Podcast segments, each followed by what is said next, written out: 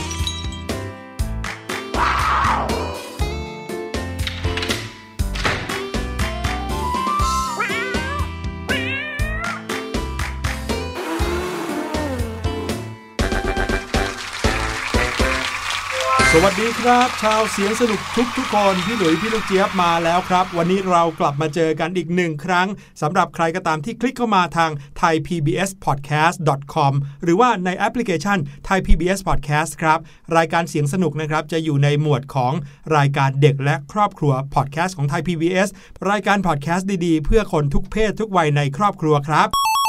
ใช่แล้วล่ะค่ะ และอีกหนึ่งเสียงที่นั่งอยู่ตรงนี้นะคะ ก็คือเสียงของพี่ลูกเจี๊ยบนั่นเองค่ะสำหรับใครนะคะที่ได้เข้าไปดูเนาะก็จะเห็นเลยว่าเสียงสนุกนั้นเนี่ยมีหลาย episode และแต่ละ episode นะคะ ก็มีความน่าสนใจที่แตกต่างกันไปนะ อย่างเช่นวันนี้ค่ะ ก็จะเป็นอีกหนึ่ง episode นะคะ ที่น่าสนใจมากๆเลย โดยเฉพาะใครค่ะที่ชอบเรื่องราวเกี่ยวกับตำนาน หรือว่าเรื่องราวเกี่ยวกับตัวเลข คือถ้าเกิดว่าเราพูดถึงเรื่องของความเชื่อเนี่ยนะบางเรื่องเนี่ยแม้ว่าจะเป็นสิ่งที่เขาเล่ากันมา แล้วก็ไม่มีหลักฐานเชื่อถือได้หรือเปล่าก็ไม่รู้ แต่บอกเลยนะคะว่าสำหรับเด็กๆอย่างเราเนี่ยเรื่องเล่าพวกนี้แหละ สนุกที่สุดเลย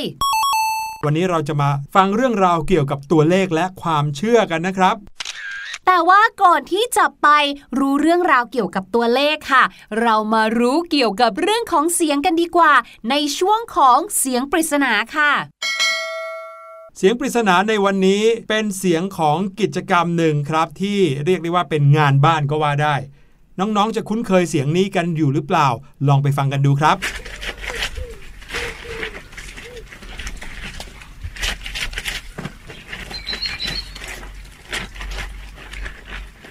นั่นก็คือตัวอย่างเสียงปริศนาในวันนี้นะครับ ที่พี่หลุยใบเอาไว้ว่าเป็นเสียงที่เกี่ยวข้องกับงานบ้าน ที่ไม่รู้ว่าน้องๆจะคุ้นกันอยู่หรือเปล่า นั่นก็เป็นเพราะว่าเดี๋ยวนี้กิจกรรมแบบนี้มักจะไม่ค่อยทำกันแล้ว เพราะว่าเขาจะไปใช้เครื่องมืออย่างอื่นทำกันแทน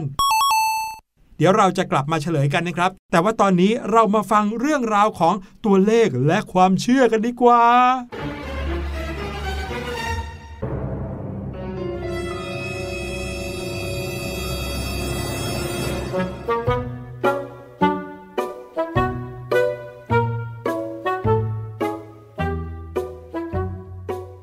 เรื่องราวเกี่ยวกับตัวเลขแล้วก็ความเชื่อในวันนี้นะครับ จะว่าเป็นความเชื่อสัทีเดียวก็ไม่เชิงนะครับ เพราะว่า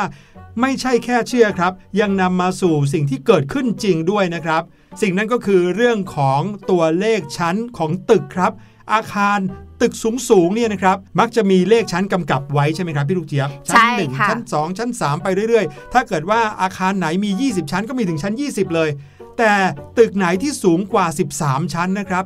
มักจะไม่มีตัวเลขชั้น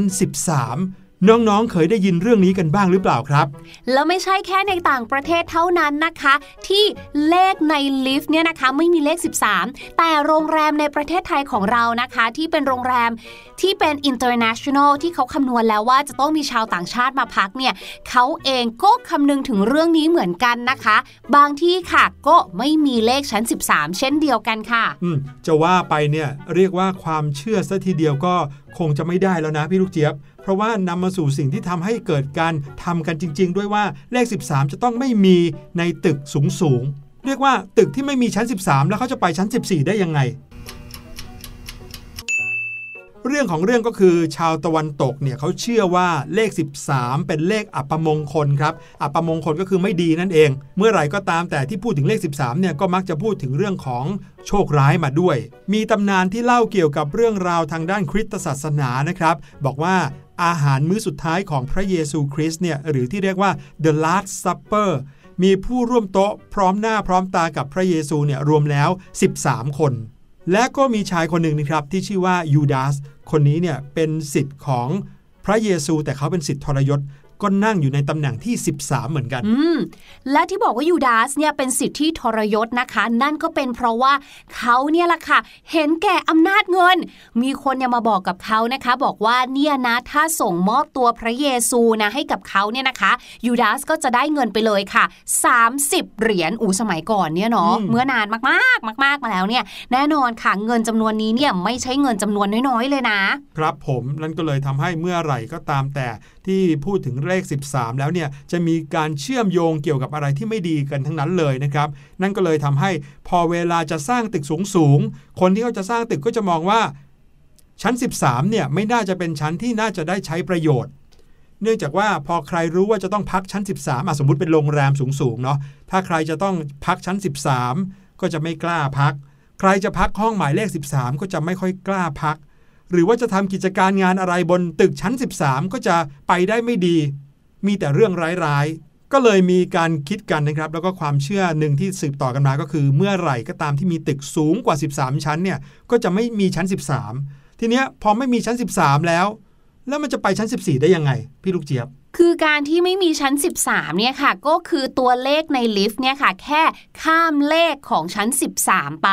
รวมไปถึงค่ะเขาก็จะมีอีกหนึ่งวิธีนะคะ ก็คืออาคารหลายแห่งในประเทศทางตะวันตกค่ะ แล้วก็อย่างที่พี่หลุยบอกเนาะก็คือโดยเฉพาะอาคารที่เป็นโรงแรมเนี่ยเขาก็จะใช้เป็น 12A หรือ 12B แทนแบบนี้ค่ะ แต่รู้ไหมคะว่าเรื่องของความที่ไม่ชอบเลข 13 หรือว่าเป็นความแบบไม่สบายใจกับเลข 13 เนี่ยนะคะ บางคนค่ะก็ไปไกลกว่านั้นก็คือกลายเป็นความกลัวไปเลย เหมือนกับเชื่ออย่างบริสุทธิ์ใจเลยว่า เมื่อไหร่ก็ตามที่เราได้เห็นเลข 13 หรือถ้าสมมุติเราไปกดบัตรคิว ต่อคิวที่ธนาคารอย่างเงี้ยแล้วเราเกิดได้เลข 13 หรือมีส่วนประกอบของเลข 13 เนี่ยเขาจะรู้สึกว่าหูเขาโชคร้ายมากๆ แล้วก็กลัวเลขนี้มากๆเนี่ยนะคะเป็นอาการโฟเบียกันเลย โดยที่อาการกลัวเลข 13 เนี่ยนะคะ ทางการแพทย์เขาก็มีชื่อเรียกด้วยนะคะเหรอเรียกว่า triskaidekaphobia คือคำว่าโฟเบียเนี่ยแปลว่ากลัวอยู่แล้วครับนะคะ ซึ่งเป็นการกลัวแบบกลายเป็นโรคเลยนะคะ มันจะส่งผลกระทบ เช่นแบบว่า มือเนี่ยจะชื้นเลยหัวใจเต้นตึกตักตึกตักตึกตักแบบนี้เลย และอาจจะเกิดอาการหืดหอบได้แบบเนี้ยเราจะเรียกว่าเป็นอาการโฟเบียนะคะ ส่วนคำว่า try เนี่ยแปลว่า 3 ส่วน deca เนี่ยนะคะแปลว่า 10 เมื่อรวมกันก็เลยกลายเป็น 13 หลายๆ คนงงว่าอ้าว10เนี่ยไม่ใช่10หรอ เนื่องจากว่ารากศัพท์คำนี้นะคะ เป็นภาษากรีกนั่นเองค่ะ ทีนี้ตามโรงแรมต่างๆ เพื่อที่จะตอบรับความเชื่อหรือว่าความกลัวของผู้คนนะครับ เพื่อที่จะได้ไม่ต้องกระทบกระเทือนกับกิจการโรงแรมของเขาเนี่ยเขามีการเลี่ยงชั้น 13 ครับ แน่นอนว่าอาคารที่เรานับเลขเนี่ยยังไงก็หนีไม่พ้นว่าจะต้องเป็นชั้น 13 เนาะเมื่อกี้นี้พี่ลูกเจี๊ยบก็บอกแล้วว่าเขาเลี่ยงการใช้ 13 เป็น 12A บ้าง 12B บ้าง หรือชั้น M บ้างนะครับใช่ หรือบางทีก็คือเขาเนี่ยนะคะเขียนลงไปเลยอืมเช่นสมมุติว่ามันจะต้องเป็นเลข 13 แหละ แต่เขาอะให้ชั้นที่ 13 อันเนี้ยค่ะ กลายเป็นสระว่ายน้ครับำเขาก็จะเขียนเอาไว้ค่ะที่ลิฟต์เลยว่า ชั้นเนี้ยเป็นเหมือนแบบ pool side อย่างเงี้ยอ๋อเลี่ยงเลข 13 ส่วนตัว M นะคะน้องๆหลาย ๆ คน ถ้าเราอยู่ที่ประเทศไทยเราเนี่ย ชั้น M เนี่ยเราจะคุ้นเคยว่าเป็นชั้นล่างอืๆมเหมือนเป็น ground floor แล้วก็มี M ใช่ไหมแต่ของต่างประเทศเนี่ยนะคะ ถ้าเราเห็นนะคะในแผงลิฟต์เนี่ยที่เราต้องกดเลขเนี่ยเป็น 12 แล้วเป็นตัว M เนี่ยนะคะ ชั้น M อันนั้นเนี่ยหมายถึงว่าเขาปรับให้ชั้นนั้นเนี่ยเป็นเหมือนชั้นห้องเครื่อง เต็มไปด้วยเครื่องจักรกลไกต่างๆนะคะอืมเหมือนห้องช่างชั้นเนี่ยเป็นชั้นของช่างทั้งหมดเลย ก็ตัว M ก็คือย่อมาจาก mechanical นั่นเองค่ะอืมใช้การออกแบบเข้ามามีส่วนร่วมเนาะใช่มาช่วยทำให้ชั้น 13เนี่ยเป็นชั้นที่ใช้งานเฉพาะแล้วก็เลี่ยงคำว่า 13 ไปเลยนอกจากนั้นนะคะ ความกลัวเลข 13 เนี่ยมีเพิ่มระดับขึ้นไปอีกค่ะ เพราะว่าบางคนเนี่ยนะ กลัวเลข 13เนี่ยอาจจะรู้สึกไม่ค่อยสบายใจ ถ้าเลือกได้ก็เลี่ยงๆ แต่ค่ะบางคนค่ะ กลัวแบบว่าใส่รายละเอียดลงไปอีกก็คือกลัววันศุกร์ที่ 13 อื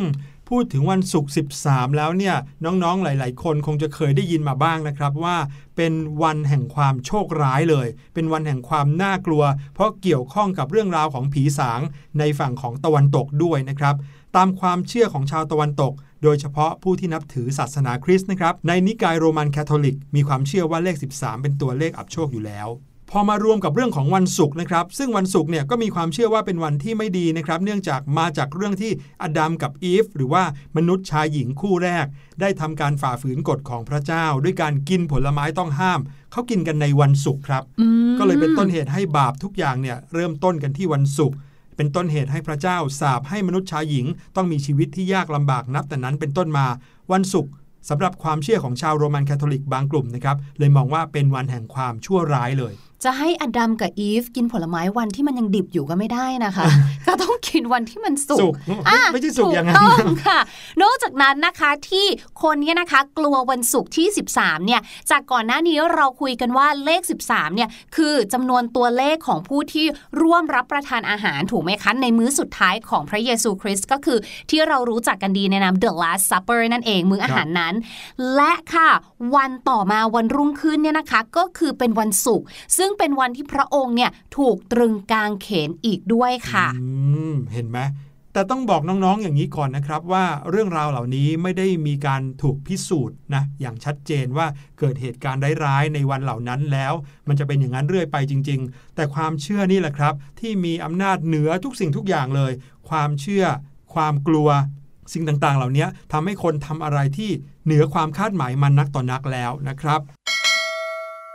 มีการเชื่อมโยงเกี่ยวกับเหตุการณ์ร้ายแรงหลายอย่างนะครับ ที่เกิดขึ้นในวันศุกร์ที่ 13 เช่น การเกิดไฟไหม้ครั้งใหญ่ในออสเตรเลีย เมื่อปีคริสตศักราช 1939หรือวันที่บริษัทคอมพิวเตอร์ยักษ์ใหญ่ของโลก IBM นะครับ ถูกไวรัสคอมพิวเตอร์โจมตีฐานข้อมูลในปีคริสตศักราช 1989 หรือมีเหตุการณ์การก่อการร้ายหลายจุดพร้อมกันที่กรุงปารีสประเทศฝรั่งเศส ในปีคริสตศักราช 2015 ที่ผ่านมาสดๆนี้ ก็เกิดขึ้นในวันศุกร์ที่ 13 เหมือนกันนะครับอืมพี่หลุยว่าสิ่งหนึ่งที่ทำให้ความกลัววันศุกร์ที่ 13 เนี่ยเกิดขึ้น แพร่หลาย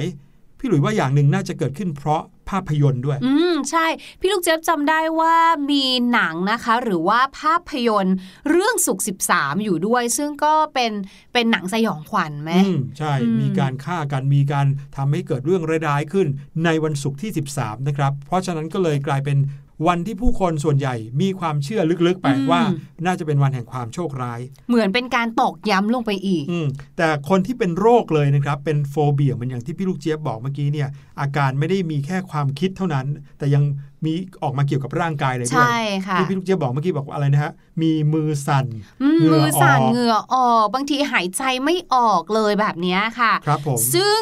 โรคของการกลัววันศุกร์13 เนี่ยก็มีชื่อเหมือนกันหรอว่าชื่อเมื่อกี้ยากแล้ว ชื่อนี้ยากกว่าค่ะ ก็คือ f r i s c a t r i s c a d e g a p h o b i a คำว่า phobia อย่างที่บอกเนาะแปลว่าการกลัวนั่นเองค่ะ ส่วนคำว่า friga เนี่ยนะคะเป็นภาษานอร์สโบราณนะคะ แปลว่า Friday หรือก็ว่าคือวัวันนศุศุกกร์ร์นั่นเองใช่ใช่อืมก็คือโรคกลัววันศุกร์ที่ 13 มีด้วยเหมือนกัน ใช่ค่ะ ว่ากันว่านะครับความเสียหายทางเศรษฐกิจนะครับที่เกิดขึ้นในวันศุกร์ที่ 13เนี่ยซึ่งปีปีหนึ่งอาจจะมีสักประมาณ 2-3 วันนะที่บังเอิญวันศุกร์มาตรงกับวันที่ 13 พอดีเนี่ยความเสียหายทางเศรษฐกิจมีมากมายเลย เพราะว่าผู้คนส่วนใหญ่ที่เชื่อเช่นนี้นะครับอย่างในสหรัฐอเมริกาอย่างเดียวเนี่ยมีถึง 21 ล้านคนเยอะแล้วคนที่นะเชื่อเนี่ยเขาไม่กล้าออกจากบ้านเลย แน่นอนเมื่อไม่ออกจากบ้านก็ไม่มีการ จับจ่ายใช้สอย ไม่มีการซื้อขายอะไรกัน นั่นก็เลยทำให้วันนั้นเศรษฐกิจวูบลงไปเลยก็ว่าได้ค่ะวันนั้นวันเดียว เอาละพูดง่าย ๆ ก็คือว่าความเชื่อเกี่ยวกับเลข 13 หรือว่าวันศุกร์ที่ 13 เนี่ยฝังลึกลงมาในจิตใจของผู้คนจำนวนนับหลายล้านคนทั่วโลกนะครับ เพราะฉะนั้นมันก็เลยมีผลครับน้องๆ เกี่ยวกับเรื่องของการใช้ชีวิต เกี่ยวกับเศรษฐกิจ หรือเกี่ยวกับกิจกรรมบางอย่าง ที่คนจะคิดจะออกแบบมา ก็เพื่อที่จะเลี่ยงเหตุการณ์เกี่ยวกับวันศุกร์ที่ 13 ด้วย และน้องๆครับ เชื่อไหมว่าเรื่องราวเกี่ยวกับการกลัวตัวเลขบางตัวเลขเนี่ยไม่ได้มีแค่เลข 13 เท่านั้น ในเมื่อชาวฝั่งตะวันตกเขากลัวได้ใช่ไหมว่าเลข 13 เป็นเลขแห่งความโชคร้าย ทางฝั่งตะวันออกก็มีเหมือนกันครับก็ต้องกลัวได้เหมือนกัน กลัวได้เหมือนกัน เขามองว่าเลข 4 เป็นเลขที่ไม่ดี ซึ่งคำว่า 4 ในภาษาของเขาเนี่ยเป็นคำที่ ไปพ้องเสียงกับความหมายของคำว่าตายอย่างเงี้ยครับ อย่างเช่นประเทศในแถบจีนไต้หวันสิงคโปร์มาเลเซีย ญี่ปุ่นเกาหลีเวียดนามเนี่ยเขาก็จะไม่ค่อยชอบเลข 4 กัน เพราะว่าจะรู้สึกว่าเหมือนกับการซีแงแกแต่ว่าของจีนเนี่ยเขาก็ถือว่าเลข 13 ไม่เป็นมงคลนะครับเพราะอะไรรู้ไหมคะ เพราะว่า 13เนี่ยพอบวกกันแล้ว 1 กับ 3 ได้อืม4 ก็เลยถือว่าไม่เป็นมงคลเหมือนกัน โอ้โห เป็นเรื่องการไม่น่บวกเลขชื่อการคำนวณใช่ด้วยใช่บางทีแบบว่าถ้าฝรั่งได้คุยกับคนจีนเนาะอาจจะแบบว่าอืมอุ้ยเหมือนไอเลยยูเออแต่สาเหตุมาจากคนละเรื่องเลยนะคะ แต่ถ้าเกิดเป็นในประเทศอิตาลีครับเขา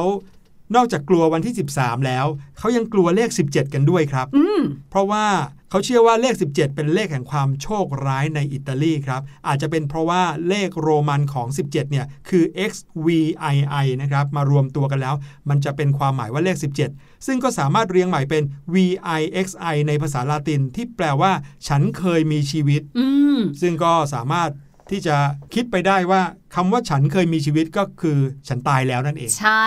รวมไปถึงค่ะอีกหนึ่งกลุ่มตัวเลขนะคะ ที่เราก็ได้เห็นทางภาพยนตร์เยอะเหมือนกัน ก็คือเลข 666 หรืออีกหนึ่งกลุ่มตัวเลขก็คือ